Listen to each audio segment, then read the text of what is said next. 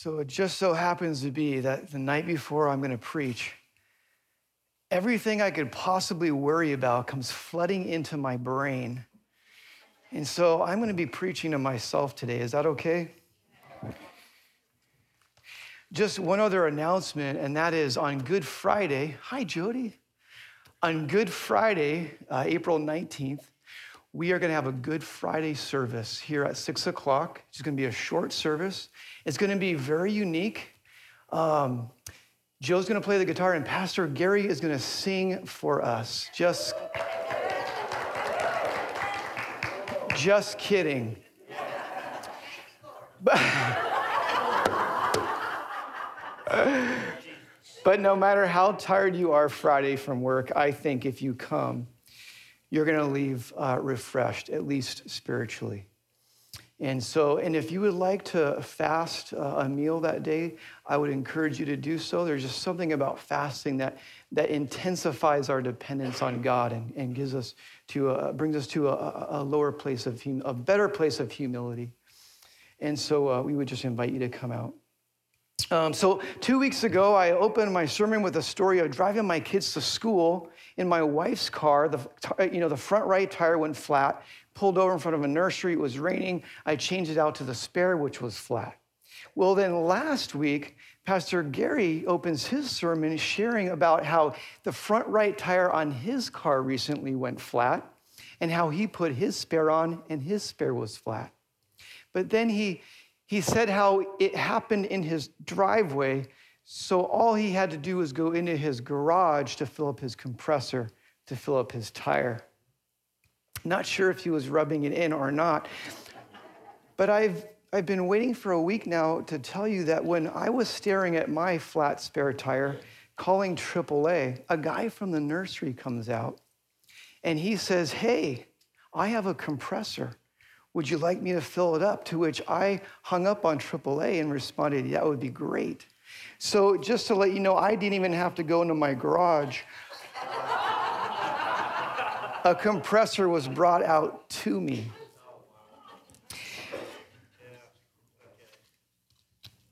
There was, there's a man in our, our story this morning, our Bible passage, who desperately needed something, but it wasn't an air compressor, it wasn't AAA. He needed somebody who could heal his daughter who was dying, his 12 year old his only daughter. In a culture where if you had children, it was rare that all of them made it to adulthood. So maybe he's even already lost some children. And so he's in a place of desperation. And let's look at what happens starting in verse 21 of Mark chapter 5. Mark chapter 5, starting in verse 21. And I'm going to read from the New International Version. when Jesus had again crossed over by boat to the other side. So this is Jesus. Remember, Jesus went through the, there was the storm two weeks ago. Jesus crossed over to the, to the other side of the Sea of Galilee, to the land of the Gerasenes, heals a demonic, uh, a man possessed by demons, gets back in the boat. Now he's crossing back over to Galilee. So when Jesus had again crossed over by boat to the other side of the lake, a large crowd gathered around him while he was by the lake. Then one of the synagogue leaders named Jairus came, and when he saw Jesus, he fell at his feet. He pleaded earnestly with him, My little daughter is dying. Please come and put your hands on her so that she will be healed and live. So Jesus went with him. A large crowd followed and pressed around him. So Jairus is this a, leader of a synagogue. And a synagogue wasn't so much as of a local church as it was of a community center. So, yes, they would read the Torah, the first five books of the Bible, and the Old Testament prophet books at the synagogue, but the synagogue also doubled as a schoolhouse for children. Also, it was a place to distribute charity, it was a place to have communal meals, it was a place to have political meetings. And if you were a sojourner, you were traveling, and you didn't have a place to stay the night, you could bed down in the synagogue. And also, maybe it was a place where Jews would sing a hymn or two. And so Jairus had influence, he had connections, and he had resources, but he didn't have the power to heal his daughter. And if he was the synagogue ruler of Capernaum, which he could very well have been, he maybe he was there, as we learned in Mark chapter one, when Jesus was in the Capernaum synagogue, and there's a man possessed with a demon, and Jesus delivers that man.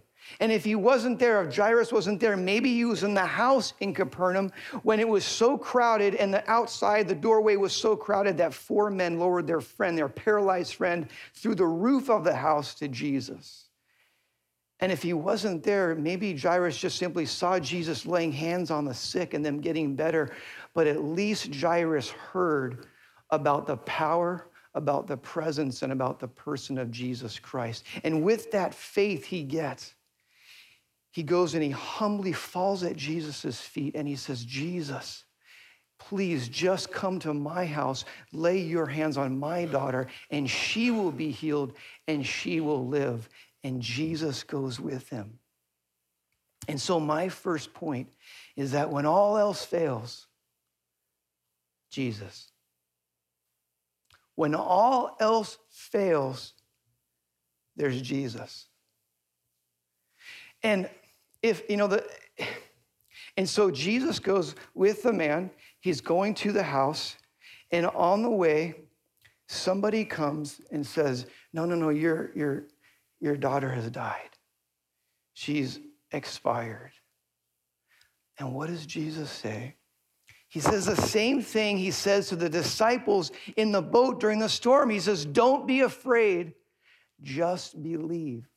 Because remember, fear is our natural state, but faith pushes out fear. And Jesus is like, Listen, Jairus, I'm here. I'm with you. Do not be afraid. Believe in me and my power. And Jesus goes to the house. And according to the other gospels, he takes uh, Peter, James, and John and the mother and the father of the girl into the house. And Jesus picks up her limp hand. And he says in Aramaic, he says, Little girl, I say to you, get up. her lungs fill with air. She comes back from eternity into humanity because when all else fails, Jesus. But there's a story within this story. There's an intersection of two stories as Jesus is on his way to Jairus' house to heal this daughter. At the, at the, at the, around the same time that Jairus' daughter was born, there's a woman in whose body was born a hemorrhage. And she started bleeding and she bled for a week. And she bled for another week and another week. And she kept bleeding for a month. But not just a month, for three months. And then a year. And day after day after day for 12 years. Could you imagine by the time that happens, you want to own that? it becomes a part of you. Don't, when you go through stuff for a long, doesn't it become a part of you? And she knows what brokenness feels like. And she knows what the death of her dignity feels like. Because in that culture, if you were bleeding, you were not allowed to touch anyone. And they were not allowed to touch you. You were unclean. In fact, according to the Talmud, blood was the major cause of disease, they thought. And she's, so her, her despair is going up and her dignity is going down for 12 years. Verse 25 And a woman was there who had been subject to bleeding for 12 years. And by the way, Mark doesn't even have a name for her because she's, she's just at this point a nobody. She doesn't have influence or resources. She's maybe lost some connections. She's been unfriended on Facebook. Verse 26 says, She had suffered a great deal under the care of many doctors. I remember when I was I went to my pediatrician when I was a kid, and I was sitting in the waiting room, and you know, you don't want to get a shot And so all I kept thinking about was the lollipops on the table, and I was going to get one on my way out. And the nurse opens the door and calls my name. And she leads me back down this hallway into this room, and you know, she pulls out that crinkly paper. She replaces it on that, that blue vinyl bench. And I sit, sit down. I, I try not to move because it makes the crinkly sound, you know, when you. And she said these words that I never wanted to hear. She said, The doctor will be right in. And she closed the door. And I remember looking at this wall, and there was like a picture on the wall, except it wasn't a picture, it was a picture frame. And in the picture frame was like a poem. And so I, I started to read it, and it said, What are girls made of? And I thought, I don't know. What are girls made of? If anyone knows, it's a doctor. And so I read on, it said, Sugar and spice and everything nice. And I heard of blood sugar, but spice and everything nice. I don't know. But I read on, it said, What are boys made of? And I thought, What are boys made of? Frogs and snails and puppy dog tails? And I thought, Oh, I get it. My doctor is a girl doctor. Girls don't like boys. I'm definitely going to get a shot. And down the hall, in another room, a child screamed. And the scream went through the door, down the hallway, through my door, into my room. And I couldn't help but think that at any moment, I was going to hear the footsteps of my doctor come down the hallway. They were going to stop in front of my door. I would hear a clipboard being pulled off the, the door shelf. Papers would ruffle and then the doorknob would turn, and in would walk four foot 11 Dr. Wong wearing her white jacket, willing to torture a child for her job. and I got a shot. I suffered, but then I got a lollipop. this woman, she didn't get a lollipop. She, she got more suffering. The Bible says she went to many doctors. They had physicians and surgeons in first century Palestine. But she went and she, she, she gained more suffering. Verse, it says she suffered a great deal under the care of many doctors. In verse 26 also says she spent all that she had. Again, in first century Palestine, uh, it was a common uh, belief that a physician, I quote the Talmud, a physician who takes nothing is worth nothing. In fact, they weren't even allowed to give free medical service. And since she's been to many doctors, she's spent all that, she's, that she had, and she suffered more. Did you hear about the man who got a call from his doctor? The doctor said, About these tests that we've done, I've got good news and I've got bad news. What do you want to hear first? I, I think I'll, I'll have the good news first. The good news is you have 24 hours to live. I, I got 24 hours to live? What, Doc? What, what's the bad news? The bad news is I couldn't reach you yesterday by phone. she suffered a great deal. She went to a doctor, she went to doctors to get a remedy, and all she got was extra suffering. Verse 27 when she heard about Jesus. Somehow she heard about the power, the presence, and the person of Jesus Christ. And faith rises up in her heart like a spark in the dark, like a shooting star through the night sky. And she, she decides, I'm going to go touch the garments of Jesus. Verse 27 she came up behind him in the crowd and touched his cloak because she thought, if I just touch his clothes, I will be healed. I want to read you a quote from Oswald Chambers. It says this if a person is ever going to do anything worthwhile, there will be times when he or she must risk everything by a leap in the dark. In the spiritual realm, Jesus Christ demands that you risk everything you hold on to or believe through common sense and leap by faith into what he says. And once you obey, you will immediately find that what he says is as solidly consistent as common sense. And common sense tells her, no, fear the future. No, accept that you're a failure. No, abandon your faith. But her faith says, no. In other words, it was saying, you will never amount to anything. And her faith says, No, I will. I will mount up on wings as eagles. I will run to Jesus and I will not grow weary. I will walk through that crowd and I will not faint. And I will grab onto the garments of Jesus and I will be healed. And so she does. Verse 29. And immediately her bleeding stopped, and she felt in her body as that she was freed from her suffering. Point number two when all else fails, Jesus. When all else fails, Jesus. Verse 30. Well, before we, let me just say this. I, uh, there's a lot of people in heaven, a lot of souls in heaven. I, I'm going to ask questions of.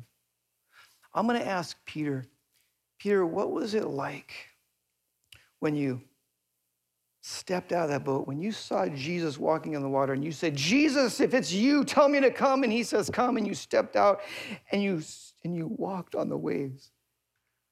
I'm going to ask Samson, what was it like when you ripped the bars, the, the city gate off the city wall and carried it up a mountain? I'm going to ask a nameless woman, what was it like the moment you touched the hem of Jesus' garments? What was that like? Verse 30 At once Jesus realized that power had gone out from him. He turned around in the crowd and asked, Who touched my clothes? You see the people crowding against you, his disciples answered, and yet you ask, Who touched me? But Jesus kept looking around to see who had done it. I remember when I was playing hide and seek with my kids when they were when they were just young boys and they loved to hide and I would count. And I'd go like into a closet, you know. One, two, three. And I get on my phone and I start doing my devotions, you know, catching up. And 26, 27.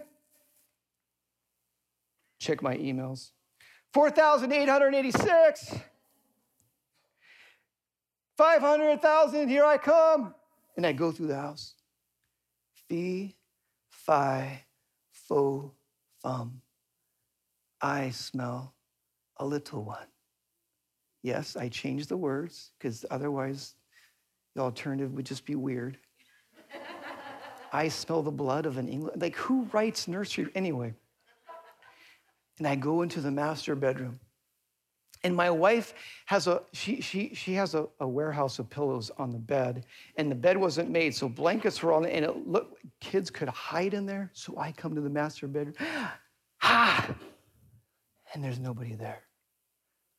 And I look in, in the mirrored closet doors, I see under the bed two sets of legs. They can't see me, but I can see them. And if you remember the Garden of Eden, after Adam and Eve had sinned and were hiding, they hear the sound of God walking in the garden. Mind you, in the cool of the day, not the heat of the day, because God never loses his temper. He always keeps his cool. In the cool of the day, and they're hiding, and God's like, Adam, Eve, where are you? Do you think he knew where they were? Yeah. Who touched me? Who touched? She had touched the garments of Jesus and got healed, but he's not done touching her heart. And he wants to do something more. Who touched? And she's trembling with fear. Christian, aren't we supposed to live by faith? right? Live by faith. So faith isn't a one time deal. Faith is something we have to do over and over. And so you have to be believing. When you pray, you pray believing.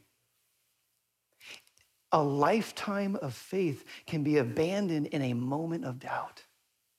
Like Peter, he's walking on those waves. And all of a sudden, he looks at the effects of the wind and he looks at the waves, and fear comes, doubt comes, and he falls through the very waves he's walking on. We have to be believing. And he says, Who touched me? She's so afraid, she's trembling, but her faith pushes through that fear. And she comes, and like Jairus, she falls at Jesus' feet. And from the Gospel of Luke, we find out that Jesus brings out her testimony, and in front of everybody, she tells why she touched his garment and what happened. And so her testimony was told. But then also, but I love this. You got to get this. Jesus doesn't say, woman. He doesn't say, obscure woman or unnamed woman. He says, he says, daughter. Daughter, your faith has made you well. Go in peace. He takes a, a woman with, with an identity without dignity, and he gives her royalty. An identity without dignity and gives her an identity of royalty. Have you ever felt like a nobody? Like you just don't belong? Like you don't belong here, it's kind of true, but kind of not true. Because listen, you have, God has a purpose for you in this life.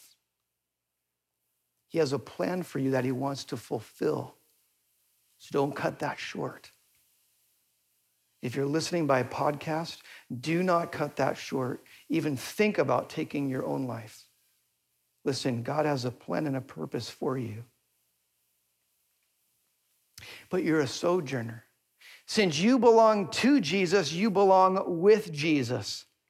And so you're on your way to eternal glory.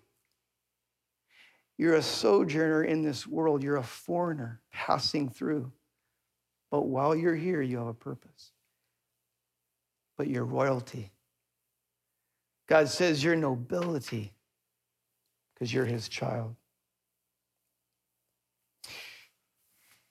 Matthew 21, verse 22 says, when you, when you pray, if you believe, you'll have what you ask for. And let me, let me clarify that. That's with the right motives. That's you're asking for the right stuff according to God's will, because according to James chapter 4, right? You, you don't, you, we, we don't receive, you know, because we, we ask with wrong motives, that we can spend what we get on ourselves.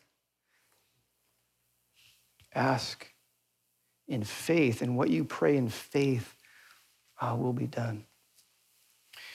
So when all else fails, there's Jesus. When you can't, God can. Let's pray. God, thank you. How your, your word in Scripture just, um, just reminds us of of our inadequacies, but how great you are and how great your love is for us. I pray for everyone in this room, God, that this week you would help them to overcome whatever it is that they need to overcome, to have the faith to know that you can do anything. We love you, God. Amen.